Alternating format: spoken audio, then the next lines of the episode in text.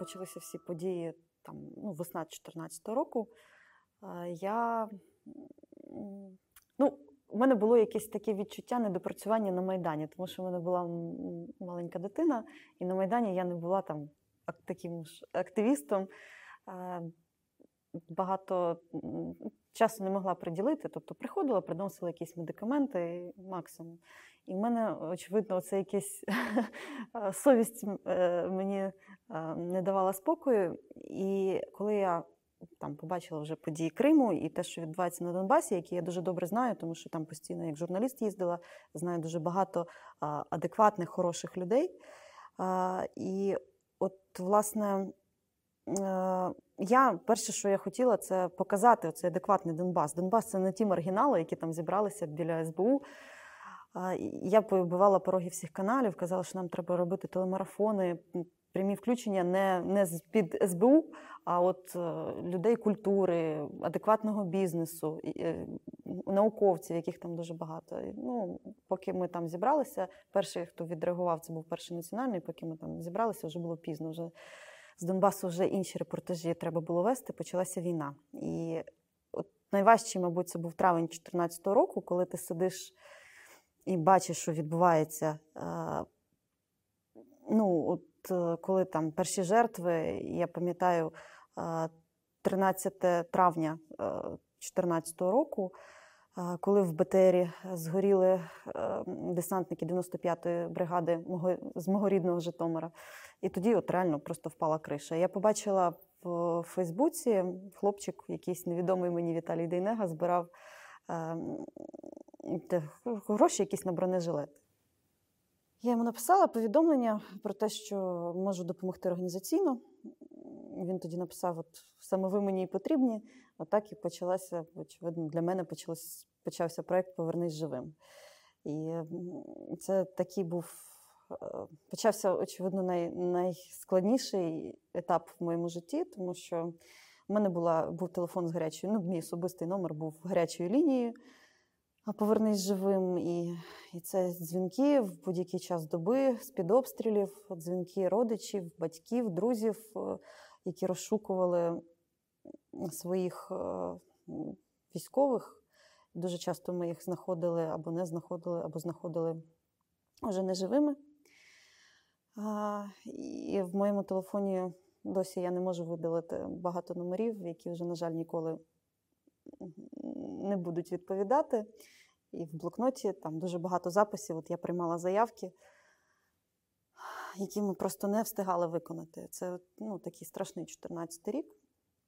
Іловайськ. Е, після Іловайська ми багато людей розшукували і обдзвонювали морги. І я ці три дні після Іловайська, мабуть, ніколи в житті не забуду. І витягували з полону.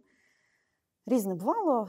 Ось і ось такий складний в цей складний період дуже багато людей, ну таких як я, не, не тільки в Повернись живемо, багато там різних волонтерських організацій, от е, ну, знайшли очевидно своє місце, і тоді просто інакше не можна було. Держава ніколи не, не зустрічалася з, з якимись подібними подіями. І, і, очевидно, волонтерство на той момент е, просто привело країну до тями. Ось, А потім потім волонтерство почало трансформуватися. І для мене от е, час відліку, можливо, коли волонтерство почало змінюватися, це початок серпня 2014 року, наша зустріч з президентом, перша зустріч волонтерів і президента. І от вона для мене дуже показова, тому що ми всі йшли з там, мільйоном питань до президента, починаючи від того, чому немає досі форми бронежилетів там, закінчуючи вже першими зловживаннями в АТО і в військоматах. І була там певна одна інтонація у нас заготована на зустрічі, але першим виступив Юрій Бірюков. В той день він став радником президента, і тоді інтонація була зовсім змінена. І тоді, власне, з того моменту волонтерство поділилося. Я я його ділю на провладне волонтерство, на конструктивістів, е, які ну, співпрацюють з державою, з Міноборони, з Генштабом, з адміністрацією президента по ну, по мірі потреби. І я їх називаю анархістами, люди, які не визнають е, влади і вважають, що влада все робить не так. А от, е, ну, от з того моменту, до речі, е, тоді на цю зустріч не прийшов народний тил е, на чолі з Георгієм Тукою. Це була їх принципова позиція. Вони були проти влади і проти всього, що на той момент робив Порошенко.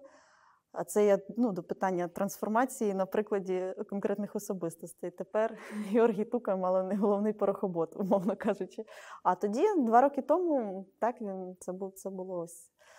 Ось є таким чином, оці топ-волонтери, вони фактично ну, підмінили з собою поняття волонтерства загалом. А волонтерів є по всій країні тисячі, їх багато імен невідомих, але я знаю цих людей, які день і ніч займаються допомогою армії, допомогою пораненим. І ну, і немає у них тієї слави, можливо, вони вони цього не прагнуть. А ну, утворилася така каста топ-волонтерів. Вони теж роблять дуже багато правильних речей, але це не все волонтерство, про не все, про яке знає країна. Волонтерів значно більше. І, Але в певний момент стало зрозуміло, що ми підмінюємо, да, ми, тобто, кастелі для армії. Я, і це безкінечне е, наша армія, бідна, гола, боса, нещасна. Не так потрібно говорити про армію. Це це її принижує, по-перше. По-друге, це ну, не додає азарту. Да? Потрібно говорити про сильну армію. І е, армія повинна вже сама допомагати суспільству, а не суспільству армії. Е, тому от в якийсь момент я для себе вирішила, що волонтерство має бути не таким. Да? Ну, Тобто, ми в проєкті Повернись живим ми ніколи не займалися, наприклад, продуктами не возили. Тобто ми бралися за якісь е, важливіші речі. Один з проєктів, яким я реально пишаюся, яким нам довелося втілити з волонтерським проєктом ГІСАРТа, е, геоінформаційна система Арта. Це система управління артилерійським вогнем. Тобто ми закрили всю зону АТО цією системою. Це ну, мільйони гривень, але нам це вдалося. А далі далі уперлися в ступор, тому що Міноборони не хоче ставити її на озброєння, умовно кажучи. Ну і взагалі волонтерські системи, які стосуються там ну, безпілотні проекти, там управління артилерійським вогнем автоматизоване. Міноборони не, не поспішає брати на озброєння, тому що там роками сиділи люди на відкатах на на, на цих проєктах. І, ну, Тобто, от існує така конкуренція. Ну і я дуже багато часу проводила в АТО і бачила, що там відбувається, як відбувається, і бачила, як ем, з'являються великі гроші на лінії розмежування, е, як створюються цілі корупційні схеми, і війна перетворюється на дуже вигідний бізнес. І для, тоді я для себе прийняла рішення остаточне, що, очевидно, треба займатися іншими речами. Треба зробити все, щоб той безпреділ, та безкарність, яка існує в зоні АТО, існувала принаймні десь станом на 15 рік, не розповсюдилися по всій країні. Розповсюдилися не тільки з, разом зі зброєю, яка нелегально зараз поширюється по всій країні, а разом з оцим усвідомленням безнаказаності багатьма. Не всі ж йшли воювати, дуже багато реально пішло героїв і я їх знаю особисто. І і саме для того, от мені здається, важливо е, не не допустити дискредитації тих самих збройних сил і добробатів людьми, які, ну, м'яко кажучи, недобросовісними, які займалися насиллям.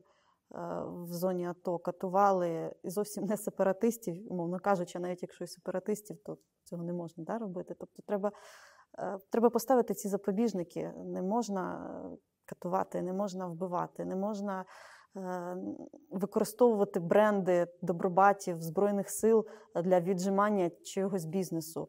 От, це дуже важливо зараз.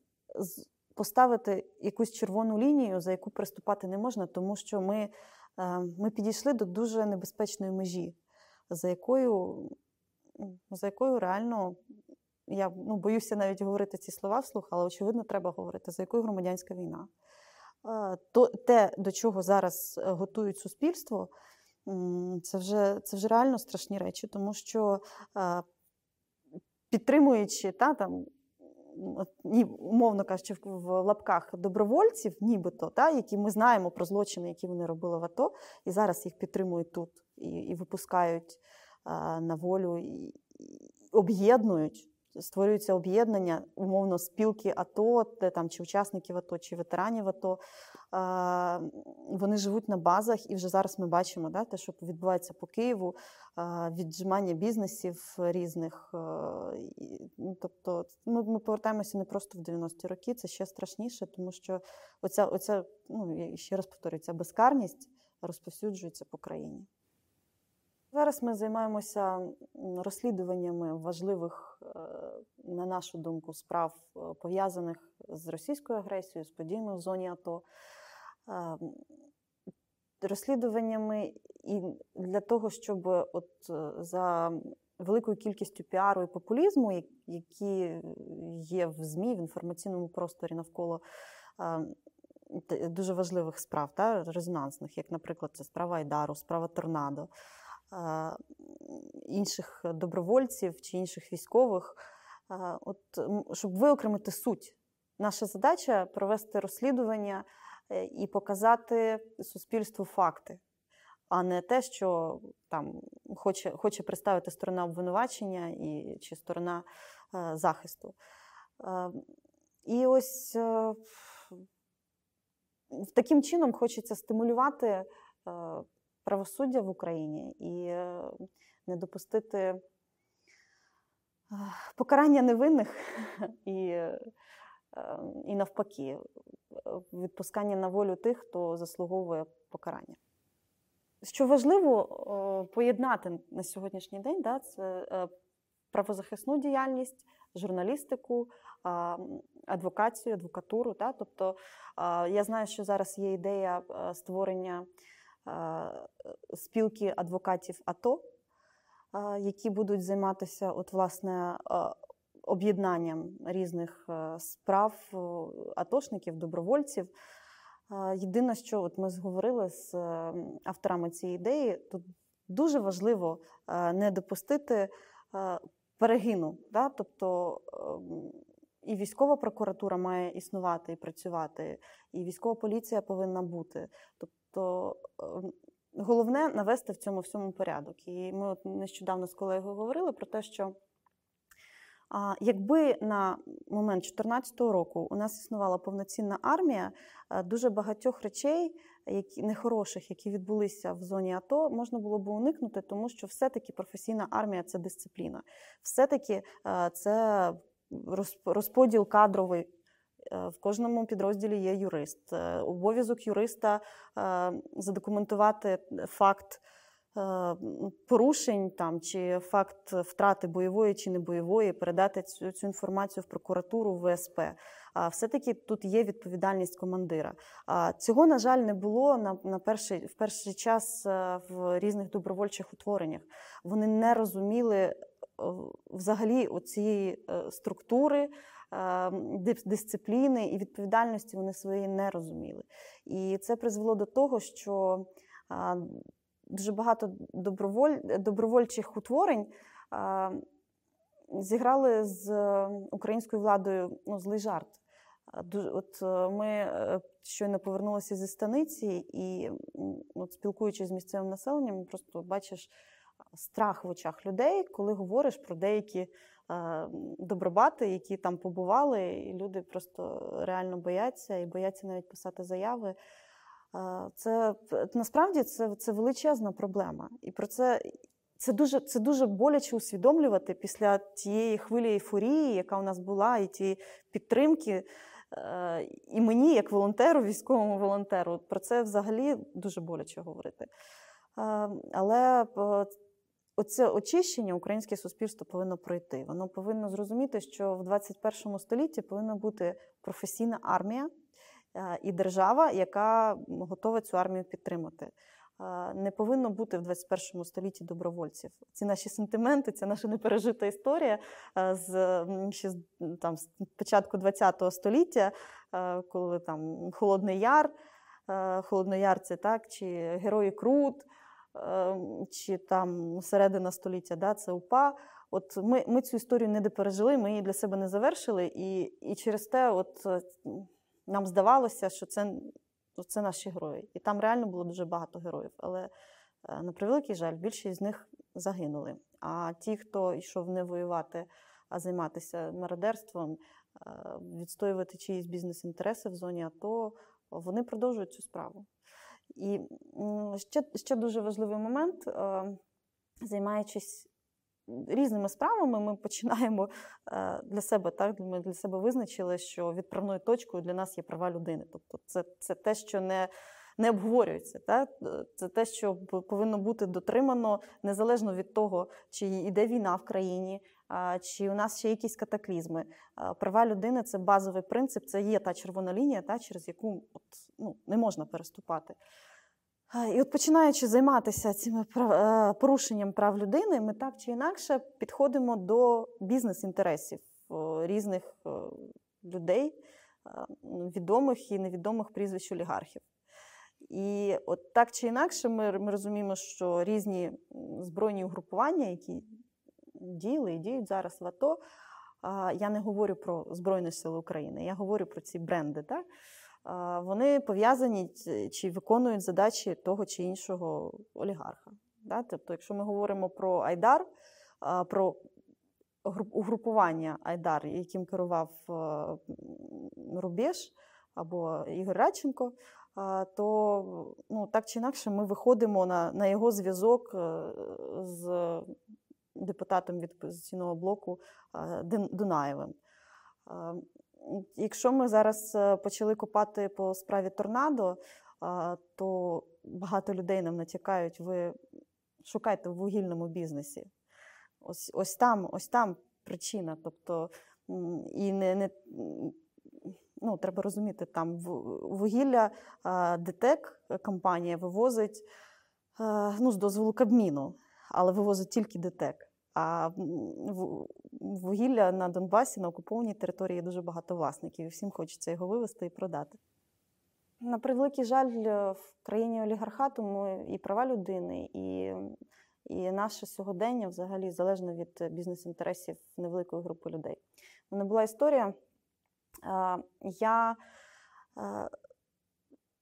постійно зверталася по допомогу до дуже небідної людини. Ну, фактично, він є одним з олігархів, тільки не публічним. А я постійно до нього зверталася по допомогу різним військовим підрозділам. Він витрачав і витрачає колосальні гроші на армію.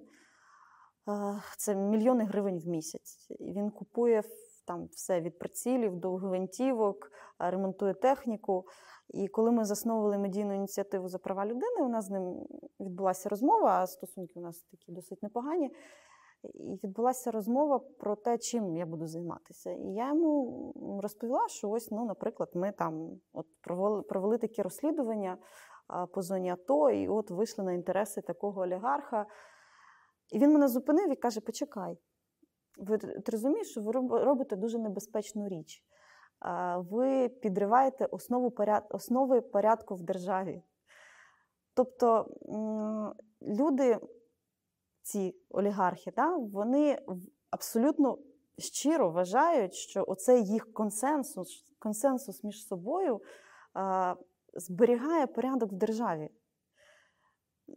Тобто вони вони абсолютно щиро вірять, що те, що вони між собою там десь е, не не чубляться, дозволяє захистити країну від зовнішнього агресора. Вони готові до безкінечності фінансувати війну, але вони не не готові зрозуміти першу причину цієї війни. Перша причина це слабкість держави, е, до якої її довели олігархи, фактично. Так? Якби е, Україна була сильним правовим сильною правовою державою, якби Україна була сильна армія, яку ті самі олігархи не знищили, привівши там до влади, мовно кажучи, Януковича, е, ми б ніколи не стикнулися з зовнішньою агресією. зовнішній ворог відступить, коли ми побудуємо нормальну державу, а не олігархію, в якій ми сьогодні живемо. От в чому питання. І, і всі ці розслідування, які ми проводимо, е, відштовхуючись від базових принципів прав людини, е, так чи інакше нас приводять до того, що у нас немає правової держави.